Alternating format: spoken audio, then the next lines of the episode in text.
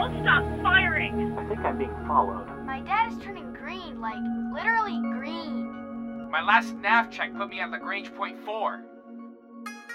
This is Control. We read you. Keep calm and remain on the guard frequency.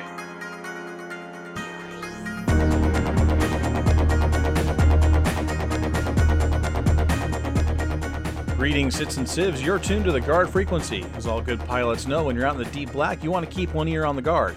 This is episode 86 and was recorded August 28th, made available for download September 1st at guardfrequency.com. I'm Tony. And I'm Jeff. And as he's gone at least three weeks without missing a show, we thought he deserved a break. So filling in for Lennon this week is our community manager, Shiv. And I'm Justin. So what do we have this week, Justin? In this week's Squawk Box, we learn the nice way of doing things.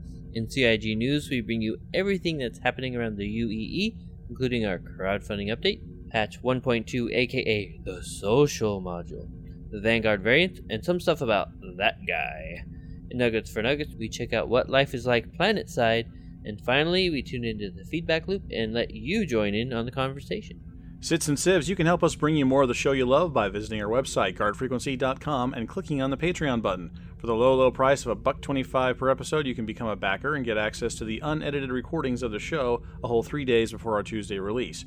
Of course, we're happy to share our labor of love with you each week free of charge, but it's nice to get the occasional concrete reminder that folks out there in the verse love listening to the show as much as we love making it. Thanks to everybody who's already chipped in. We hope you consider making a regular contribution. The more support we get, the better show we can make. And that takes care of the housekeeping, so let's get on to the show and see what's coming through the Squawk Box. Any you boys seen a carrier around here? Uh, everything's under control. Situation normal. Crypto, crypto, crypto, this is Tony saying welcome to the Squawk Box, everyone. Yeah, this is kind of old news, to be honest, and if you hail from the Great White North, eh, this isn't news at all, and you'll know straight away what I'm talking about, you hoser. But I just got back from Star Trek Las Vegas a couple weeks ago. Yes, the whole Cambodia coup thing, that was a lie. And given the unpleasantness of some of the developments of the past week, I decided some levity and some stereotypically Canadian good manners were needed in this week's segment. Did you know, Sits and Sieves, that the honorable personage depicted on the Canadian $5 note is one Sir Wilfrid Laurier, 7th Prime Minister of Canada?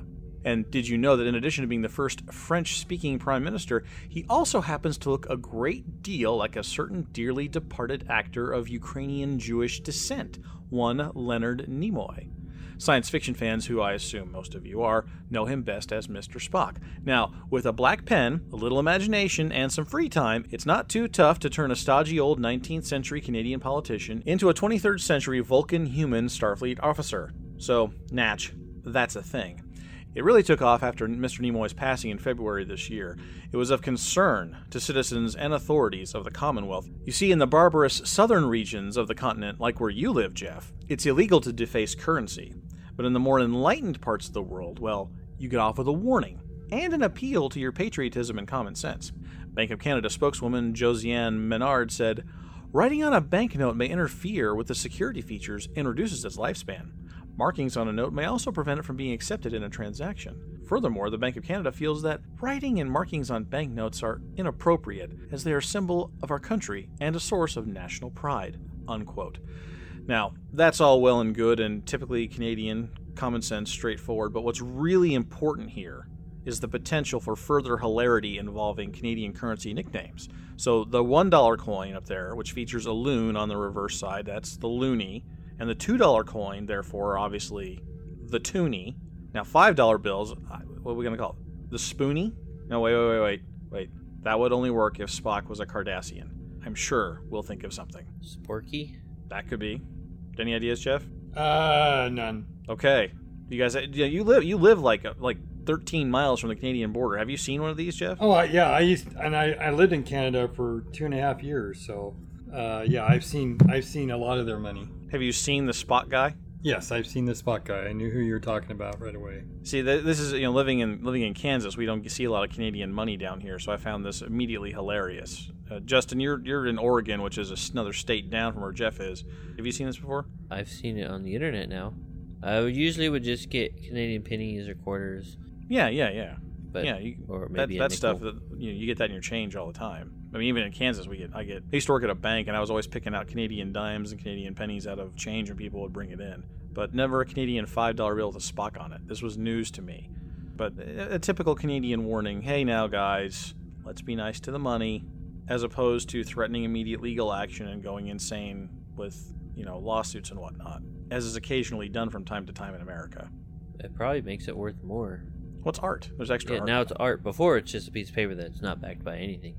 But Yeah, but now, now, yeah, now it's art. Now it's got it some intrinsic wall. value. Yeah, some labor attached to it. Good point. Have you read, seen, or heard something you think might be interesting to other citizens or civilians? Send an email to squawk at guardfrequency.com. Now let's check out some CIG news. 3175 Port Bay, hands on approach, trigger screen, call the ball. Don't get technical with me. Crowdfunding update for August 28th, 2015 is 87,986,000. Oh, so close to that 88 million mark. Come on, people. Seriously, this is this goes this goes back a long way. This pet peeve of mine. 969,000 Star Citizens, up about 4,000 from last week, and 755,000 ships added to the fleet, and up another 3,000. I think we'll have an item in the news later on that will boost those numbers even farther north. But first,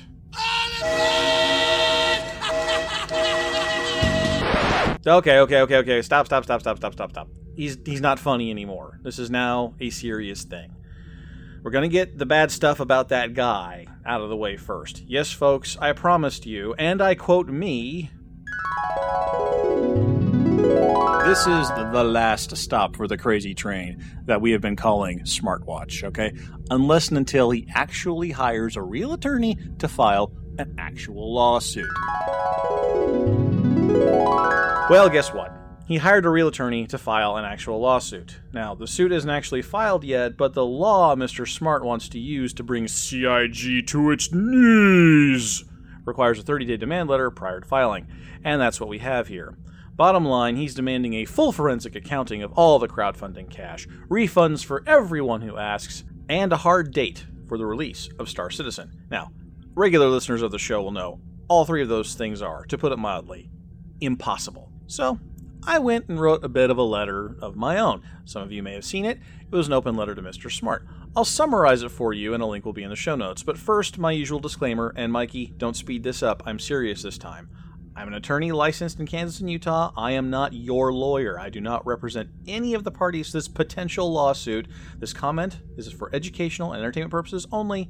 For real advice, contact an attorney licensed in your jurisdiction. Okay, here's my take. Derek may actually have a case under the California Consumers Legal Remedy Act. The real problem uh, for CIG with this is the following. Number one, the law gives attorney fees to the prevailing plaintiff. That's mandatory. And will permit a prevailing defendant to get attorney's fees. Now, here's the translation. If Derek Smart wins this lawsuit, he will take backer money and give it to his lawyers. If CIG wins the lawsuit, CIG may still get stuck with the bill for defending the lawsuit, unless it can prove that Smart sued them in bad faith, meaning that there was never a case to begin with and that it was all just a made up hoax, frivolous thing. They can probably do that, but it's going to take time and effort. The problem is that this gives the law firm that Smart's hired an incentive to take the case on a contingency basis, which means that they'll be like the personal injury lawyers on TV. Not a penny unless we collect for you.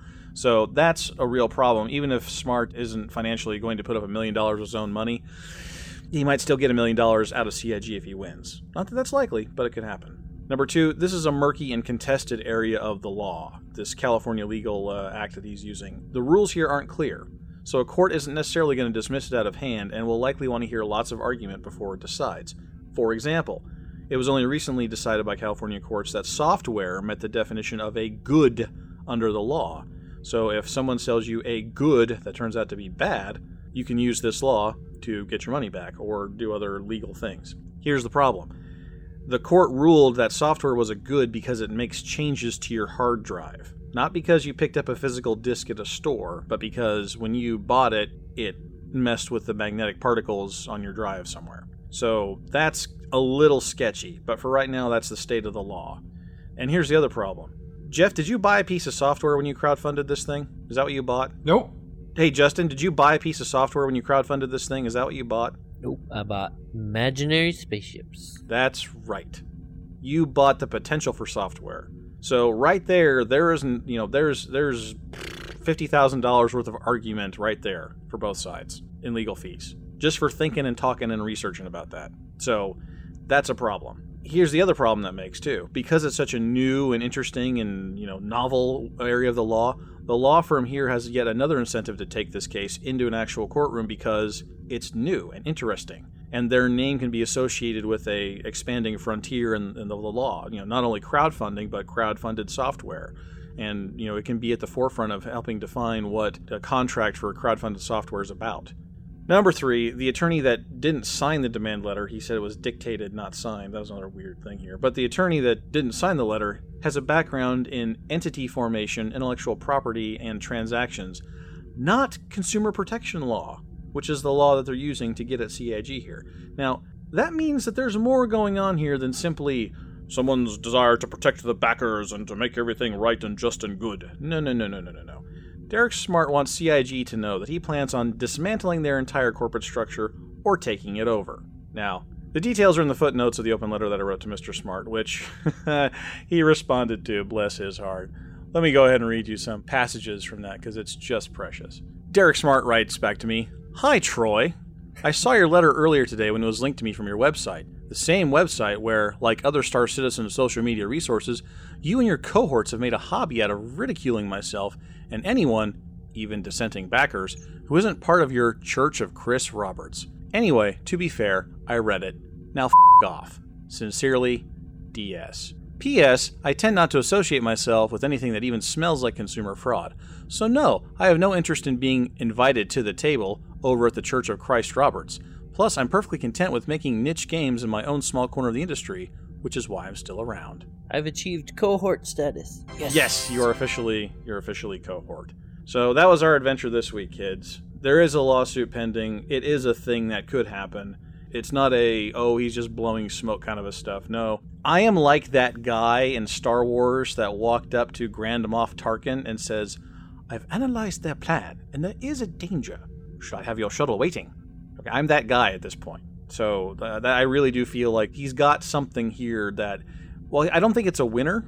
I think that it's an, it's plenty to tie people up. It's plenty to make it painful. It's plenty to cost money, and that's really all he wants to do. He wants to cause panic. He wants to drain funds away from development, and he wants people to lose confidence in CIG's process. And that's what his goal is here. Now, Jeff, you have some strong feelings about this situation. I do. I, and I can't believe that we are even at this point. I mean, to give this guy his 15 minutes of fame, I mean, the stuff I saw not only in our own private chat, but the stuff I saw on the board, it's just like Kim Kardashian baring her booty. I, I it, it's it's ridiculous that we give this guy so much airtime. I really think mm-hmm. we just let CIG's legal team. I'm sure that they were prepared for anything that might have come across. Uh, let them deal with it, and let's blow this guy off because that's all he is. He's he's a blow off. Ortwin Freyermuth, I choose you. No, yeah, good. Yes, so the the other half of the CIG corporate structure, uh, as uh, the opposite number to Chris Roberts is Ortwin Freyermuth, veteran entertainment lawyer, veteran film financier, veteran Hollywood production person. You know, he's he's you know he's got tons of experience in the industry, considered to be a, a pretty good uh, attorney in his own right. Here's the problem: this is a consumer protection issue. They didn't go get a consumer protection lawyer; they got an entertainment IP lawyer they're using a random weird tool to crack open something that has nothing to do with consumer protection. And that makes it weird. Jeff is right. For 99.9% of the time, we should ignore the troll and don't feed him and make him go away. 99.9% of trolls don't resort to legal challenges that actually have a prayer of surviving a motion to dismiss. And that's the problem here. But giving him even further voice is not going to make the case go away. The only thing that's going to make the case go away is a court of law. As all the speculation aside, we can't do anything about that, you know? No, uh, that's an excellent point. But we do know one thing, and this really was the reason I wrote my letter. There was one scenario in which I thought that there actually might be, at least in Smart's mind, a constructive outcome of all this. And the constructive outcome that I posited in his mind, I mean, to him, not to the rest of us, but to him, is that if CIG would simply let him sort of supervise or oversee or be a conduit of information out of CIG headquarters to the masses to reassure us that everything that was going on behind all the super secret closed doors at Cloud Imperium Games was in fact on the up and up. There needed to be a man of the people on the inside channeling information to those of us who have committed our dollars to the funding of this process. He's not it. That was a no, of course it's not. But that was in my, you know, I I reasoned, my reasoning came out with this. This is a potential explanation, right? Someone could, in fact, argue that well, maybe that's what he wants to do. Which is why I wrote him the letter, and at the end of it, I said, "Hey, well, I wonder why they haven't invited you onto the inside." And then he told me to f- off and told me that he doesn't want to touch the CIG with a ten foot pole. Okay, that was the last possible good intention that I could think of for him doing this. So he wants to destroy CIG. And here's the thing he knows he can't win in court. He knows that.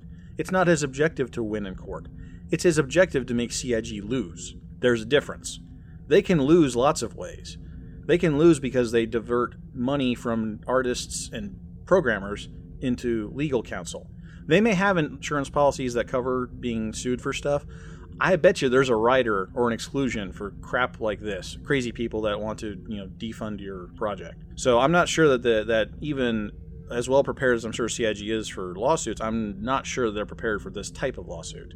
The other problem is that his target, and this was brought up on a Reddit comment that was brought to my attention and that I responded to out there. His target's not really CIG. His target's us, the backers. He wants us to be concerned with the brackets. He wants us to ask for refunds. He wants us to not step up when he says crap online and not shout him down. I don't understand his end game here because honestly, Have you seen It's a Wonderful Life, Jeff? oh yeah, Remember the bank scene? yeah, yeah, I remember the bank scene. You remember the guy that uh, he was like he was the first guy in line said, "I want twenty seven hundred dollars or whatever it was," and Jimmy Stewart's like, "No, no, come on now, what do you just just for now, just to get through the week?" He said, "I want twenty seven hundred dollars and fourteen cents," and so Jimmy Stewart counts him out the money. He wants everybody to be like that guy, not like the next lady in line that said, "Can I have twenty dollars, please?" Okay, she just you know if you need a refund because of bad circumstances or whatever, CIG is willing to work with you. But if you lose the faith in the project and want it all back because you don't think it's going to work, that's the guy that Derek Smart wants everybody to be like. Pull your money out. This thing is a vaporware project. Get out while you can. And you've got to be one of the first ones out because there's only a small pool of refund money available. So if you want your money back out of this, you know, flying death trap, ask now and ask fast But it, before there time is no out. flying death trap. There's no vaporware. I mean, we've seen the results of their work. I agree. I agree. But the problem is that, you know, Jeff, you pay attention to Star Citizen every week because you come on this podcast and do a show about it. Justin does. He's our community manager. I do. I write letters to random weirdos on the internet. I mean, this is our thing, right? But not everybody does this thing. And some people who chipped in a hundred bucks, you know, two years ago might have gone, yeah, man, it has been a long time. And they might not know Derek Smart from anybody and go, oh, that guy seems to think there's a problem. Well, maybe I should just get my money back now because I really would like to check out, you know, the expansion pack to Star Wars The Old Republic. That's going to come out in a couple months, and I probably just ought to have the hundred bucks back and, and do that. Those are the people he wants to reach. Okay, but didn't CIG get- come out and say they were going to refund if anybody had asked? They're refunding people on a case by case basis, just like they always have. Okay, well, So if you need a refund, they're going to work with you. Right. If you just want one because you don't think it's going to happen, they're not required to give you the money back. well, yeah, and that's the nature of crowdfunding. I can see where this case may impact crowdfunding in the future or impact crowdfunding as a whole, but uh, you know, there's already been test cases about bad crowdfunding out there for products that haven't delivered. Right. Actually, there's only been, as far as I can tell, one, at least from the Federal Trade Commission. And Smart was all excited about that one, and he, he put some links out there, and I went, I went and got it. It was a consent decree that hasn't been signed by a judge, as far as I can tell. But it ended up that no money changed hands, nobody went to jail, and the guy that misled everybody. Shiv, you looked at this, didn't you? It was a board game that you The Doom about. that came to Atlantic City. Yeah, yeah, yeah, yeah. There's a couple projects I've heard of. This one, I don't know a lot of the details, but basically, I guess he just mishandled the money. And then another company just picked it up and said, okay, we're going to make this and give it to the backers. I mean, they just did it. They don't, aren't even Yes, yes, and part of the settlement was that the the bad guy had to sign over all the intellectual property rights to Right. the company that was going to finish the development. and, and that was another one of those eyebrow raiser moments here where I thought that well maybe Smart wants to just you know be in on the board of directors or whatever to you know make sure things got done right, or maybe he wants to take over the project because he can do it, no one else can. What? But he, he told me that's not his gig. He told me that there's really no constructive reason he wants to do this. He just wants to see CIG fall apart. He wants to take his forensic accountant in there and look where all the money went and look at all the terrible decisions that they've made and all that kind of This stuff. This guy can't even build his own games. Yeah, but a court doesn't care. All a court cares about is did you check off the right boxes to make a, a, legally defensible petition? Hmm. And so far, yeah, he has. So far. Well, But it's going to cost time and money. It could raise questions amongst people that don't pay very close attention to the crowdfunding process, to Derek Smart's checkered history with video game publishing, and basically bad vibes. And so you're right, Jeff. 99.9% of the time, the right answer is don't feed the trolls. And we we didn't. For a month, we didn't mention the guy, and he didn't go away. so he came back with a lawyer, just like we were hoping he wouldn't. So the ignoring him until he goes away thing isn't working. So I turned around and did the lawyerly thing and wrote him a, a snarky letter. well, I, I propose that we don't feed him anymore and only report on actual facts like, you know, the court case getting a date. oh yeah, yeah, Well, he's blocked us anyway, so. yeah. Well, you know, hey, there's some good news out of the whole thing, right? no, this is now a very serious thing. And no, Jeff, you're right. I mean, we're not going to treat. There will be no more funny pictures of him on our website. There will be no more crazy, wacky Zoo Cruise sounders to announce when we're going to give him news. I mean, he's this is this is big boy talking now. This is big boy big boy games with the pants on and everything. So uh, we'll we'll report it as developments occur. We're going to treat him like he's playing for all the marbles, which I think he is.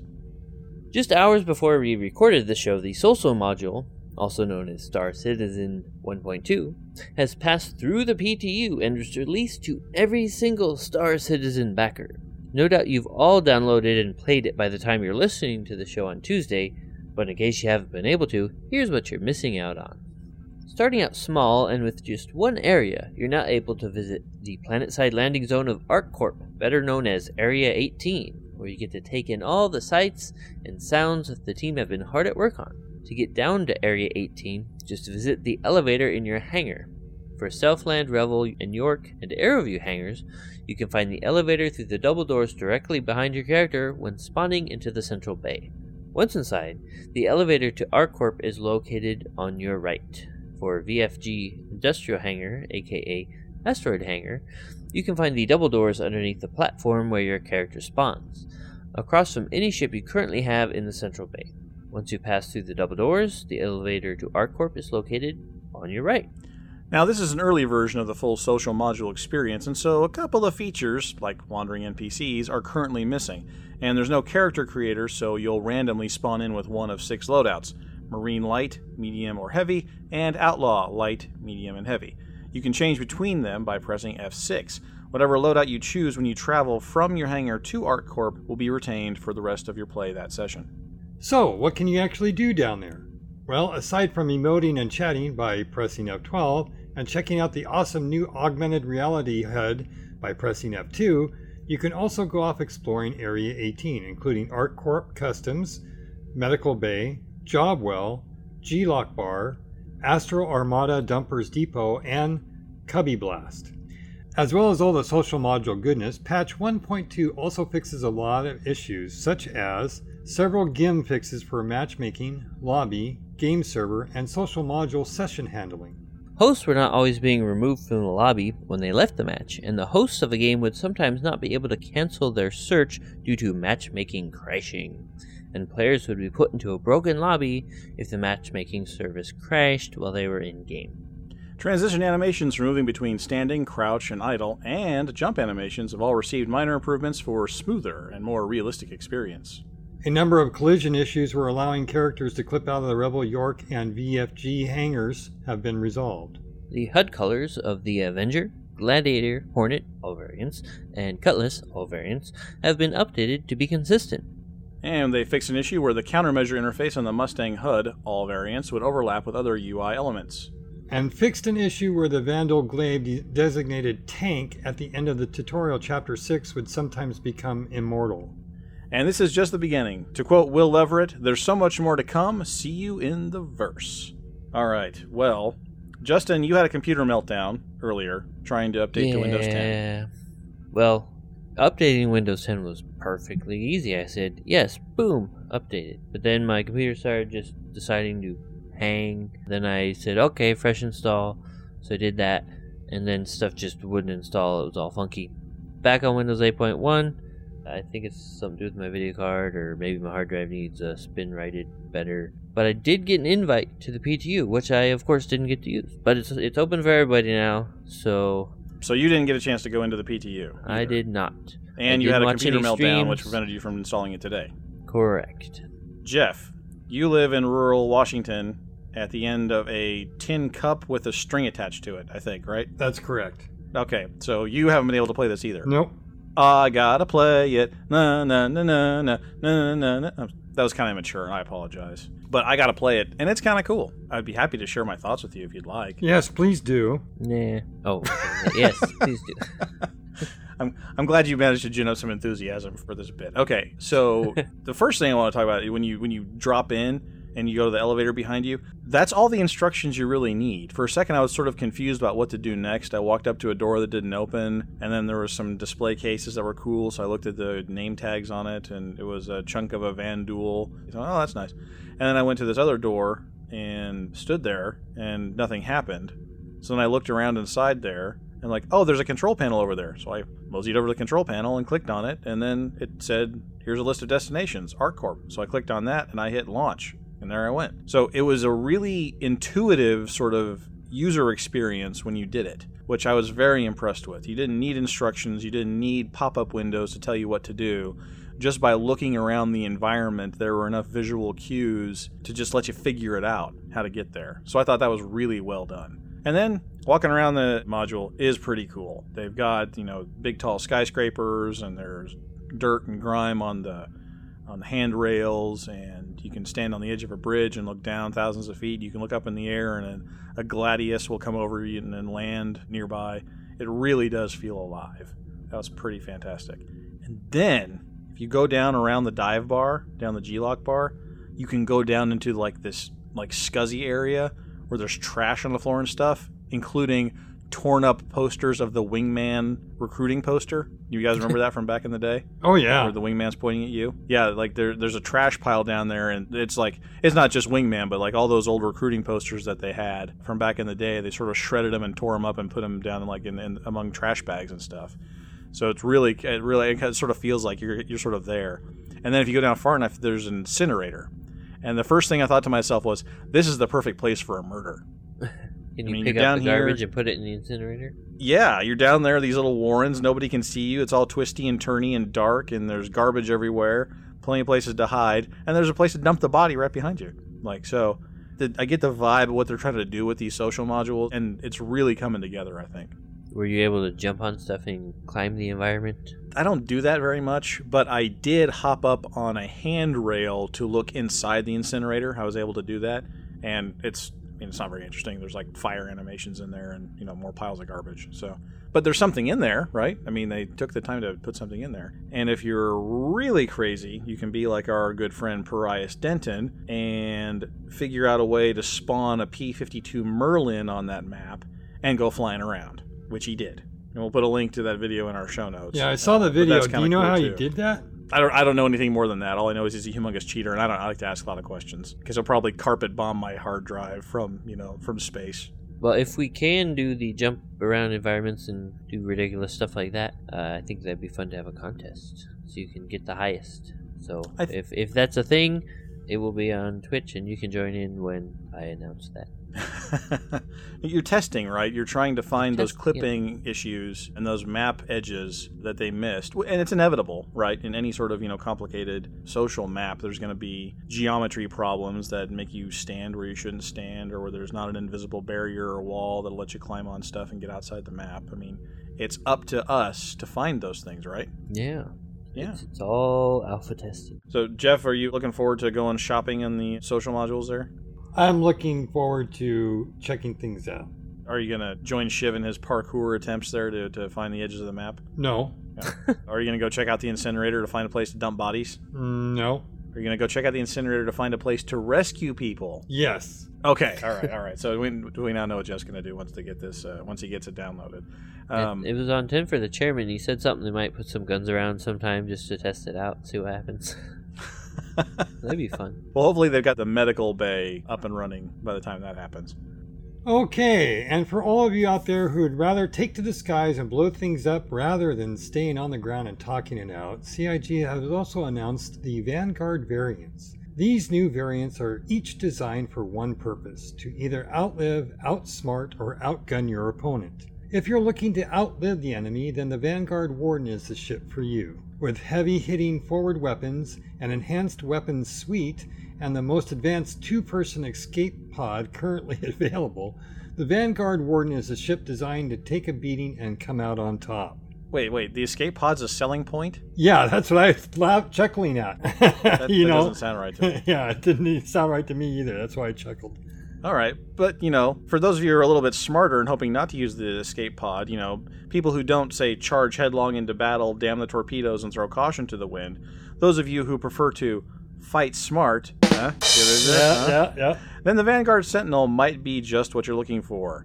The conversion features an augmented reality cockpit, an external sensor jamming pod, decoy missiles, and a set of EMP charges. Flying appropriately named Trickster missions, a Sentinel will help establish space superiority through guile, misdirection, and blatant lies. A lone Sentinel is frequently paired with Harbinger bombers and Warden escorts for large attack missions in the Wild Weasel role, which is rocket jock talk for anti anti aircraft weapons and emissions.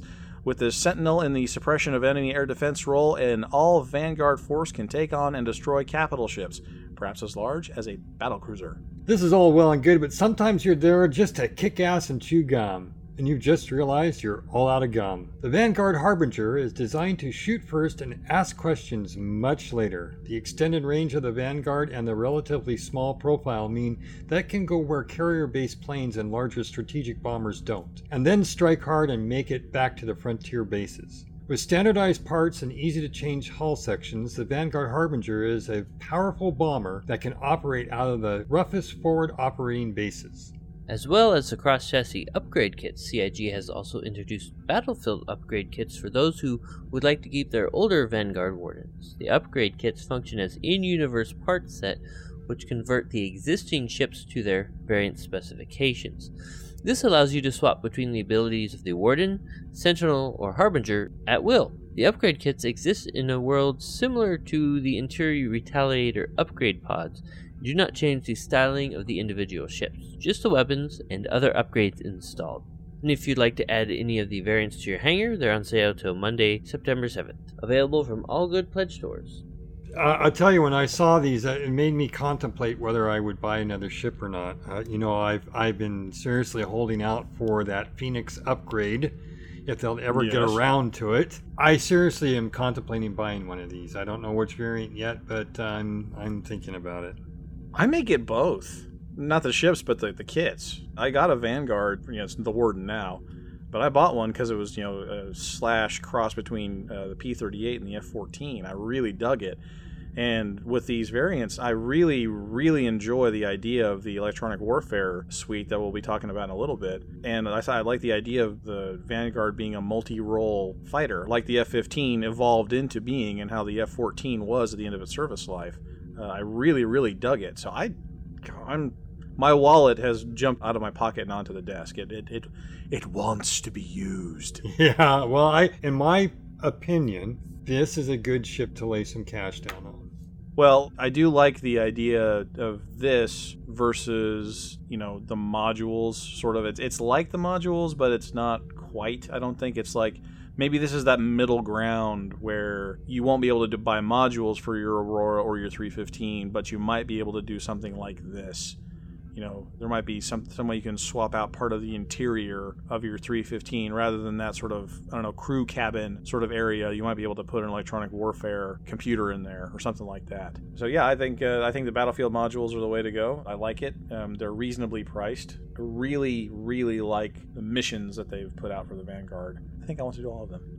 As a companion to the Vanguard variance post, there's another deep dive design post into the electronic warfare system. You'd think ships are famous with how much everyone keeps talking about their signatures. Ah, But this is a core piece of electronic warfare, or e-war. If you spend enough, your signatures will be much lower.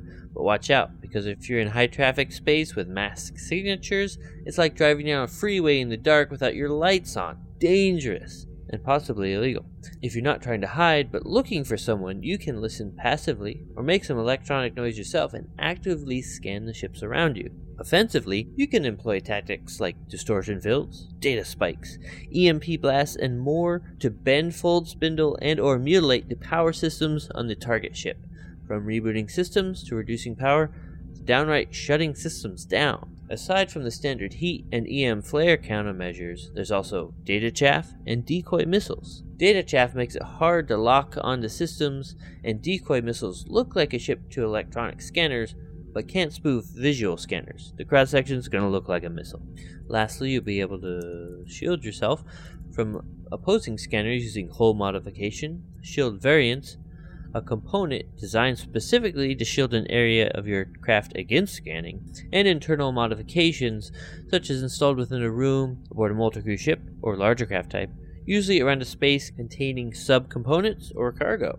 let's talk electronic warfare. This is one of the systems I've been really, really looking forward to on this. Yeah, and it sounds like there's going to be a lot to it. Yes. Uh, going back to one of the 10 for the designers, one that mostly talked about repairs, there's some other sections. They're talking about there could be three or four ships in a group, and one guy could, that's his thing, is scanning the ships. You know, you can Mhm. fly around and do your best while you're trying to fly, and but if you have somebody who's really focused on it, they can see what's out there because you might be flying and there's people hidden just waiting to jump you as you go through and that's going to be a big part of the game because you can spend more to get less emissive equipment but if you have passive scanning and you're really looking you might be able to see just that little blip kind of like elite dangerous where it says there's something out there i don't know what it is yet Yeah, Yep. and then you can just listen and if everything looks okay great but you might really want to scan that ship over there because it looks kind of fishy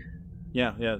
They had a the, the different contact states, like you were saying, Shiv. One of them is detected but not resolved. There's something there. It might be a sensor ghost. It might be something, but your scanners can't, you know, get a good look at it yet. Maybe you ignore it. Maybe you go check it out. But that's a decision you have to make uh, for the game. Then you can scan it with your active sensors and get more data on it, like you know maybe what it's armed with and what kind of engines it has.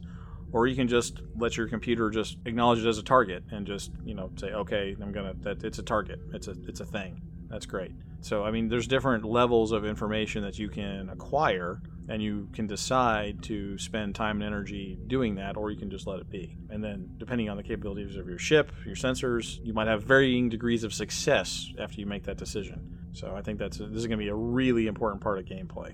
And it's not just scanning because Joker Sucker Punch it actually disrupts your energy signal. So if you don't want to damage a ship that much, you get through the shields or whatever, and then you start hitting it with this. It's a distortion, so it lowers their Yeah, they've got the, energy output. The So companion the shields don't work. Yeah, the companion weapon here, the data spike. You puncture the hull of the other ship, and it goes after. It's a soft kill. It's not a hard kill. You know, you're trying to damage the internal components uh, just enough to so they can't get away. This is good stuff. This is uh, really, really interesting. It's a different kind of gameplay. It's still combat, but it's a different kind of combat. And before the first trigger squeezed, you can develop the battlefield with sensors and uh, like it's like a chess match. Your computer against the other guy's computer, your sensor suite against the other guy's sensor suite, and, and try to you know figure out where your targets are and you know what's ghosts, what's decoy missiles, who's hiding behind that asteroid with all the engines shut off. Really, really, really good stuff. Yeah, it'd be really great in a large combat. If you had somebody who was stealth but could launch out decoys, oh no, there's people over here, let's go defend, and then there's nobody there, but then the real ships show up behind you with their Total Battlestar Galactica, up. you know, where they're uh, trying to go pick up the people on the planet stranded, and they launch those drones that form up into Battlestar looking shapes, draw out the defenders, and then they bring in the real Battlestar into the atmosphere. I mean, that's the kind of thing that's going to make this game absolutely amazing to me because combat is not just warp in, blow up 16 TIE fighters, warp out. It's warp in, find the 16 TIE fighters. Oh no, there's four more of them hiding in the asteroids. But, you know, don't worry because I was able to signal my bomber force to pop in right behind me. Now that you guys have jumped out and sprung your trap, now I spring my trap on you. I mean, that's the kind of stuff that's going to make this a lot more fun. Yeah, it really feels like they're designing the game to where they don't just say like, "Oh, here's a box. Yes. You yeah. have to open this menu to put stuff in the box." No, you know, there's a box, and if you can fit something in the box and close it, then you can take it somewhere and open it. yeah, yeah. It's and making it that very, that whole type of gameplay seems to be the whole game they're making in every aspect. So stuff will just work like you'd expect it to, and cause crazy random things to happen in a good way yeah, or yeah. a bad way if you're getting blown up. but So now it's time for news we didn't use.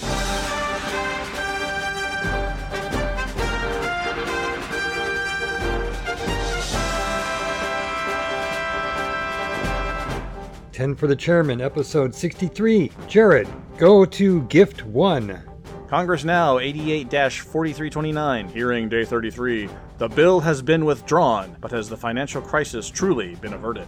meet the CIG devs 38 with character concept artist Jeremiah Lee and see more movies that James Pugh hasn't seen yet. Bug Smashers, episode 9. Mark is stuck in an update loop. Bug Smashers Episode 9. Mark is stuck in an update loop.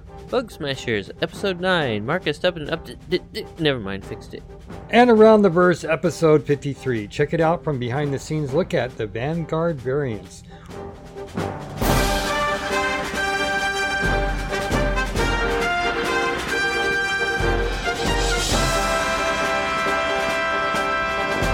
Which I thought was kind of really, really, really interesting. The whole concept of, you know, the pilot seat sliding out and the, you know, the space to turn it into and and uh, the the other thing that got me was the torpedo bay. You know how they had this glass wall with the torpedoes in it and stuff. Oh, that was just that was so cool. I mean, that was just a really really neat segment. Yeah, like Justin was saying, it's like if there's a box, you can fit something in and close the lid. You can do that, and you know it's it's it's really great to see them working with the space and the systems that they plan and implement into the ships, and then making new types of gameplay within those constraints. And that's that's really really fantastic, and I, I'm really enjoying it. And I want to go back to that whole stupid elevator thing with ArcCorp they're making it in such a way that you don't need a long tutorial and a bunch of instructions to make it work. You walk up to the room, go up to the panel, and like, I should probably interact with that. And you go click it, and it does something you expect. Now I can interact with it. And the controls are all laid out where you can use them. I mean, the way they're going about this makes a lot of intellectual sense and makes a lot of intuitive gameplay sense. And so I'm really impressed with how it's been working out so far. And this week's community question the social module, the vanguards, electronic warfare. Talk to us about anything. Anything except that guy. The good, the bad, your hopes for the next steps. Let us know your thoughts. Send an email to squawk at guardfrequency.com or post on our show thread over at robertspaceindustries.com. Now that we're all caught up with the latest news from around the verse, let's find out what life is like planet side in this week's Nuggets for Nuggets. You have all flown before, but you're about to enter a whole new world, so pay attention. That means get on your feet, Nuggets. Visit ArcCorp, a safe trip for the whole family. Good old ArcCorp. Look at all this industrial vista. This is the future of industry, you know. All planets churning out goods and services, and this is just the first. Always great to be here. Hi. What's this? Why can't I get in? Your laser pistol is still strapped to your hip, genius. totally forgot I was wearing it. Can't bring weapons in here. It's a nice, safe environment for all. Let me just drop this in the ship. Won't be a minute. God, I don't know why I agree to take him here every time. Because you don't want him flying his 315P for personal reasons. And you're the only one of the big enough ship to take all three of us. Not that there aren't lots of public flights, but flying with you is cheaper. And all he's gonna do is spend time in Cubby Blast haggling about another gun he doesn't need. Now, come on, everybody needs personal safety, and Cubby Blast has great selection. Our forgetful friend loves his firearms more than most, but Cubby's shop is for people of all interests and budgets. You don't have to follow him in there, you know. It's not like there's nothing else to do. Don't you usually stop in Dumper's Depot? Yeah, but the ship ain't actually broken right now, miracle of miracles. I mean, They always have good repaired second-hand parts, and they give me great prices. Maybe I could grab some spares for later, though. Finally, here he comes. Alright, weaponless and. What now? Oh, I don't know. Maybe the crossbow? This thing? It's an artistic piece. An antique replica. Hardly a weapon by today's standards. Is it capable of inflicting bodily harm to another living being at range? Yes? Fine. Be back in a minute. At this rate, I'll just spend the whole visit in G-Loc.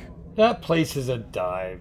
Actually, forget dive. It's a free fall from orbit while on fire. Do they serve alcohol? Yes. My standards are met. And it's nowhere near as bad as you make it sound. You know, they've been serving people and beings of all walks of life for years. It can get a little rough, but what's life without some adventure anyway, huh? Oh, hey, could you come with me over to Astro Armada? No, no, no, no, no, no. I refuse to watch you drool over a Connie Phoenix again, only so you can get depressed at the 18 month long waiting list. They're a licensed ship dealer. They don't even have RSI's full catalog available. Forget about the custom luxury stuff. Hey, they pull in some good deals, and they have one of the best selections outside the manufacturer direct store. Plus, they don't limit me to choosing ships from just one manufacturer. I might just have to wait a bit sometimes, but they get their customers the ships they want. They even offer ships from the specialty manufacturers, like Consolidated Outland. Hey, stocking Mustangs is not a selling point. Not for you, but you have personal issues. You have mental issues. Hey, that was a serious medical condition I have, you know. And the men unit here on ArcCorp did a great job of clearing it up. I even gave to their children's charity. And it's not like they haven't helped you out and millions of other visitors who show up with their injuries, usually from off world antics. Yeah, yeah, yeah, you're right. I'm sorry. Hey, uh, you fully disarmed there, cowboy? Yeah, but only until I get to Cubby Blast. Ugh. ArcCorp.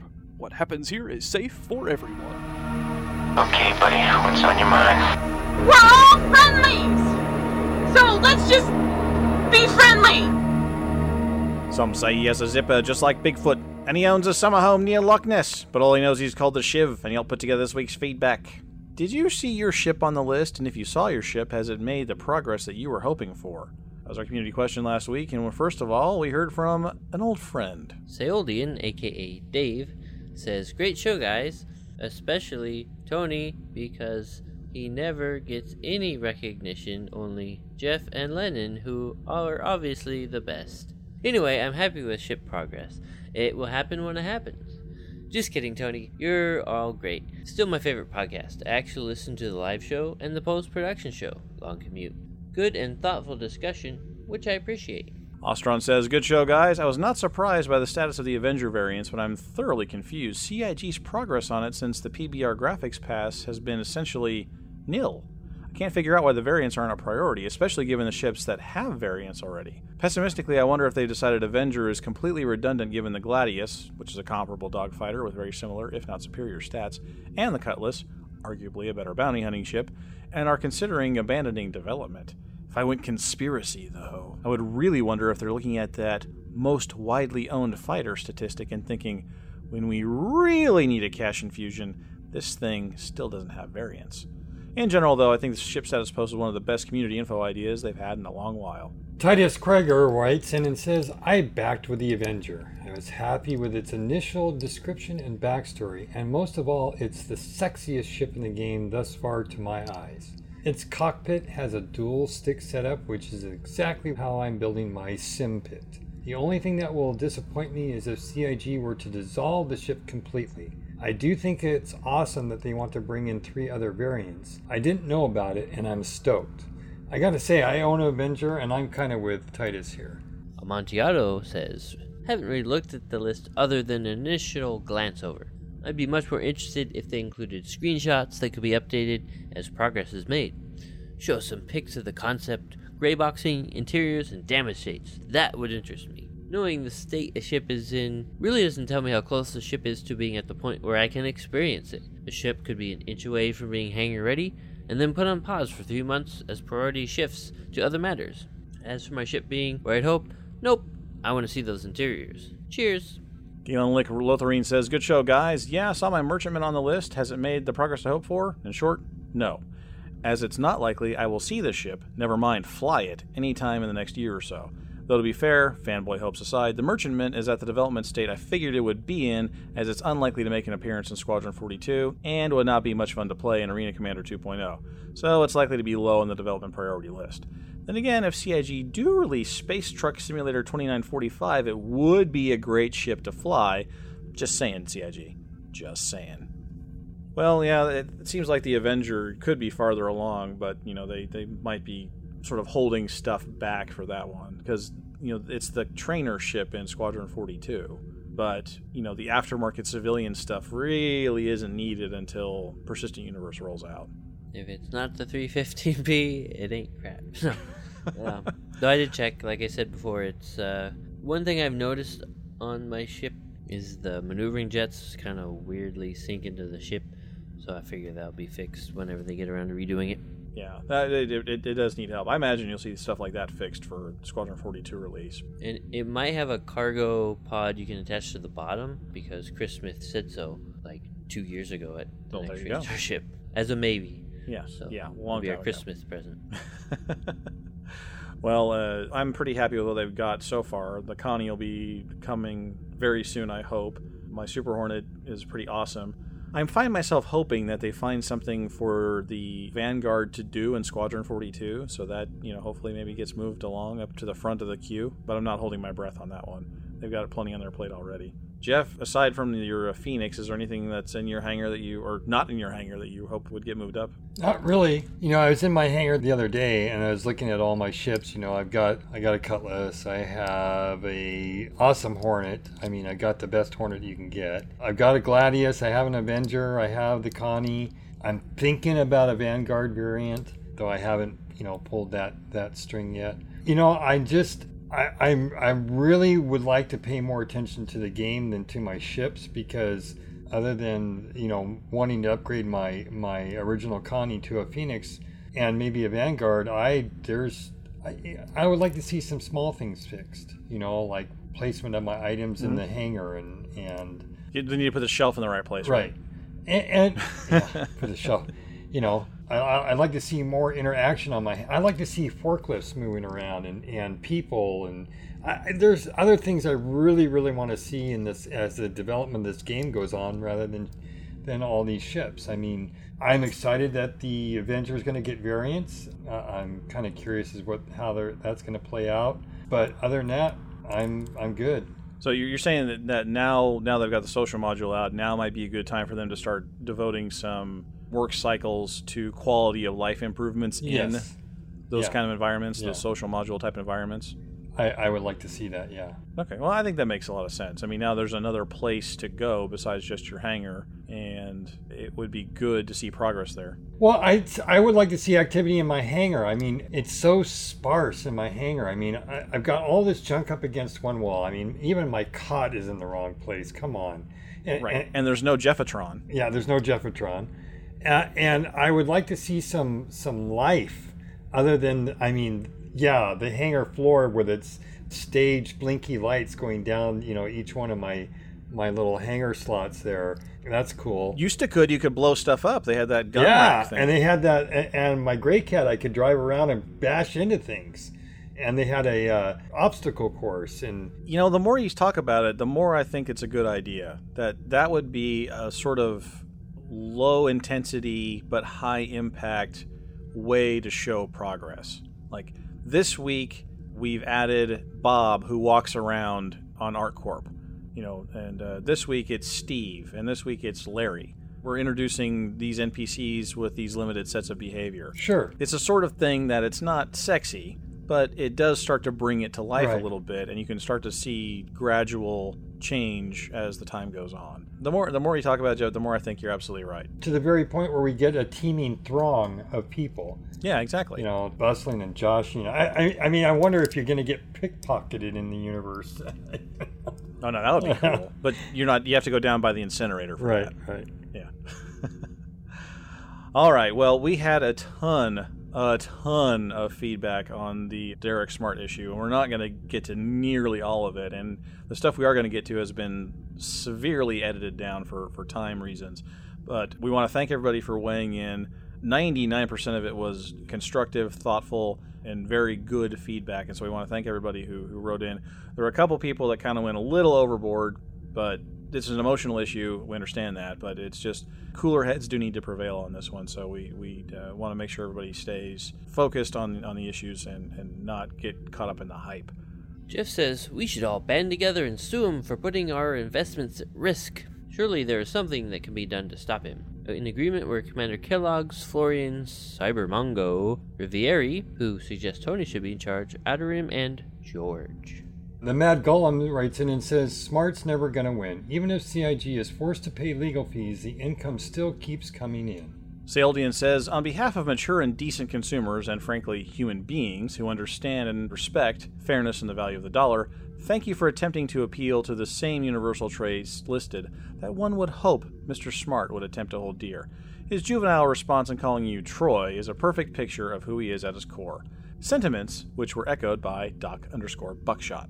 Stone says, I'm not a backer of Star Citizen, but I'm a guy who's been stupid enough to spend money on some of Derek Smart's projects over the years, and every time he fails, he blames everyone else. Luckily, Crystal LeChuck says Derek's now offering full refunds on his game. Link in the show notes. Freedom writes in and says, We're giving Derek Smart exactly what he wants attention. How about we just forget about him and stop referring to him, stop acknowledging that he exists, and move on? I like this guy. You can almost think that I wrote this.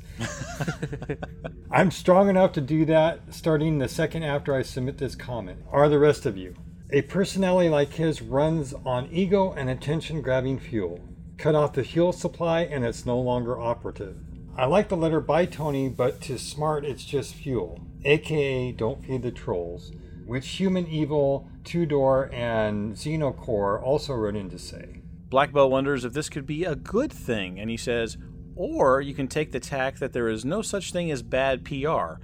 Derek continuing to poke at Star Citizen hasn't really hurt CIG as near as I can tell. All it's done so far is give CIG a ton of PR that they would have to otherwise pay for themselves. That's a good point.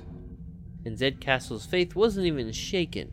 I'm very deep in the camp of those who feel the project is meeting or exceeding expectations to this point. What behaviors or business practices could one really claim have been a breach of good faith? I originally backed with high hopes and have subsequently backed more and more. Amontillado says, if he's content in making a niche game on his own small corner of the industry, that's great. He should go do that and stay in his corner. Keld says, a mature open letter and a response from a child. Shameful. And Dargenator agrees with him. Chief says, Derek is just scared that Chris Roberts is going to succeed at making the game that Derek's failed at developing for decades, effectively demonstrating that the reason for his failure was due to his own gross incompetence, rather than some inherent impossibility of the task, which Titus Krager agreed with. But some backers thought the best thing to do was to get even. Paul writes in and says, I vote we sue Mr. Smart for slander. He's only bringing a bad name to the company that has done nothing bad. Brian says we could systematically change his Wikipedia page to just have it say, see also troll. And John says, please troll Smart with the following video whenever he posts something. And it's a video of Homer Simpson going SMRT. But he blocked us all, like I said, so would never Yeah. see it. Uh, like I said, I mean, the feedback that we got from the letter was was all very almost universally constructive and and uh, had good thoughts on it. You know, there's a, a few things that might need clarification. For one thing, there's been some question about his refund status or something. CIG sent him a check, uh, so it's really easy to just not cash the check and bingo, you haven't been refunded. So he, if Derek Smart wants to be a backer, then he's still a backer. All he has to do is just not cash that refund check. The other point that keeps coming up over and over again is some sort of countersuit or interference, uh, tortious interference of contract. Not a thing that's going to really count in this case because he's not interfering with my contract with CIG at this point. He's making it perhaps more difficult for CIG to deliver on the contract, but he hasn't made it sort of impossible. He hasn't done something that for sure is going to make CIG either breach the contract it has with me or not be able to perform it. It's making it more likely that CIG is going to have problems, but it's not a certainty. So the tortious interference stuff isn't going to happen. A point of clarification, counselor. Oh, yes. Um, So, by backing said CIG, are, are, does that institute a contract? Yeah. Oh, yeah.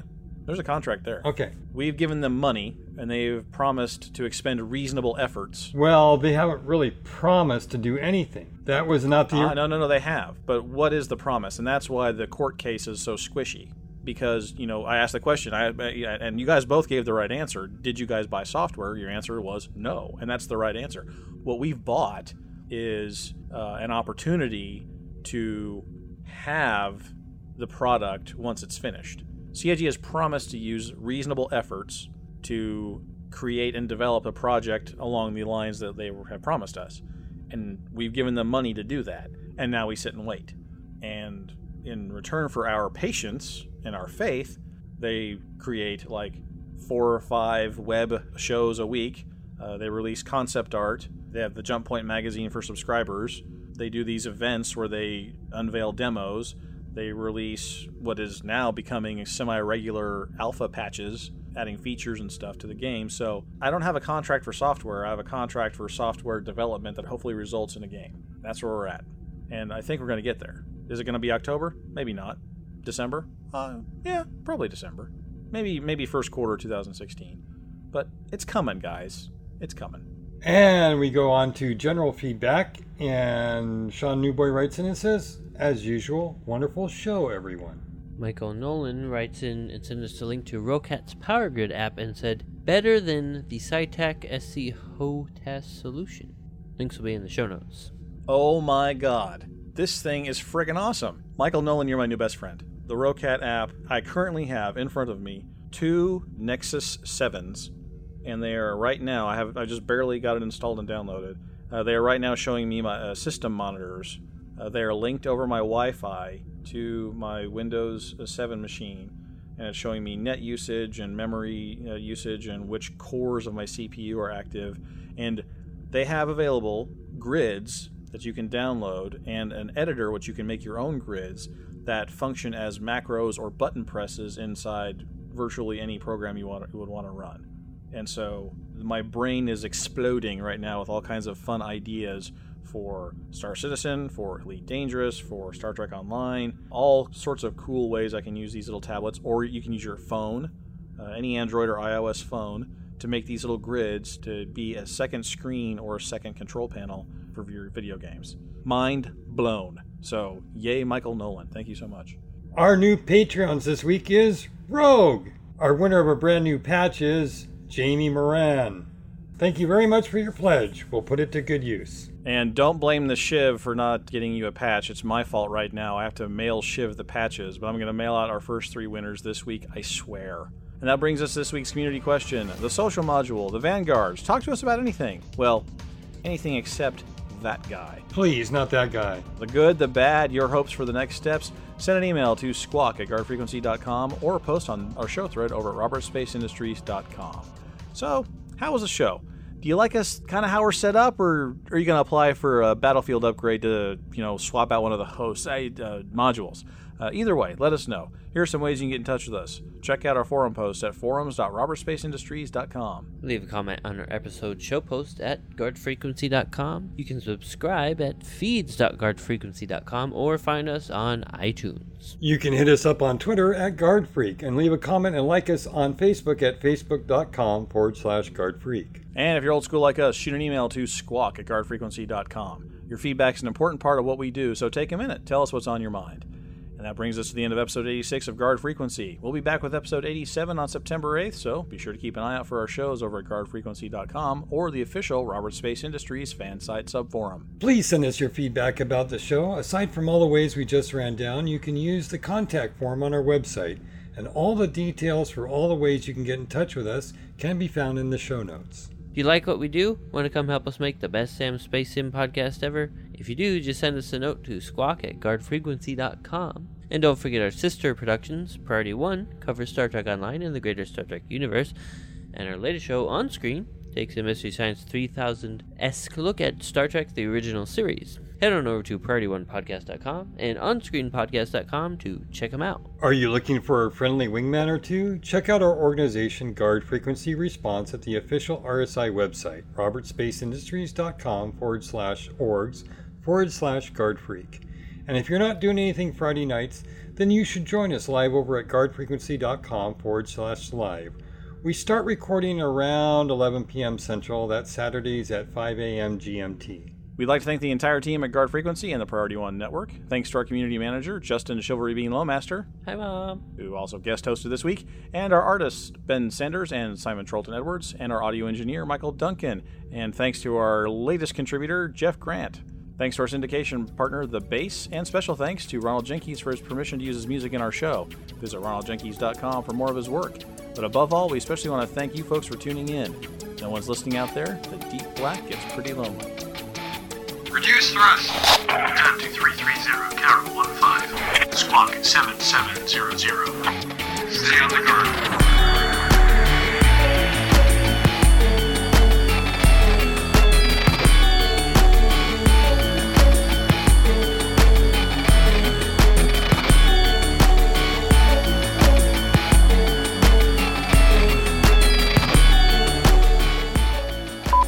It's not too tough to turn a stodgy old 19th century Canadian politician into a 23rd century Vulcan humid. Vulcan humid. Into a Vulcan. Dang it, son, this is not hard, and I just wrote this, so it shouldn't be tough. Into a 23rd century Vulcan humid. Why can't I say human? Of all the souls he's encountered in his travels, his was the most human. I should be able to get this. Have you read, seen, or heard anything that you might find? Geez, I can't even. How many times do I do this thing? Man, it's going to be a long night.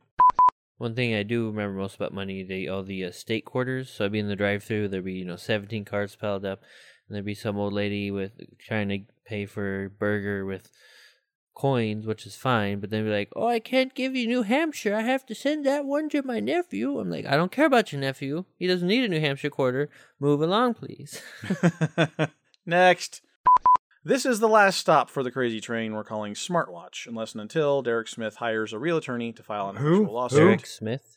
No, no, I, uh, that's I'm just quoting my I'm I'm reading Mikey what I want out of the uh, episode eight. Yeah, but you said Derek Smith. And I uh, just said- did I say yes, Smith? you did. yeah. Again, I'm having trouble with my tongue, but I Get want the Mikey name to lift right, the quote of the Troy. old show. Right, but So Mikey lift the quote of the but old you said Derek Smith. You didn't say Derek Smart. Well, it won't matter because this is going to all end up in the blooper reel Okay. now. Just hours before we recorded this show, the social mo- social It's not just me. Yay. the social module known as Star Citizen. Oh wait, that'd be socialist. In Soviet Russia, social modules you Try this again. Beep beep. Several. G- Whoa! what? I thought something broke. Never mind. Go, Jeff. Several. I was like, should I? I You should did it to yourself. so, so if someone wants to make some good radio, that would be okay. Oh, oh, I got it. I got it.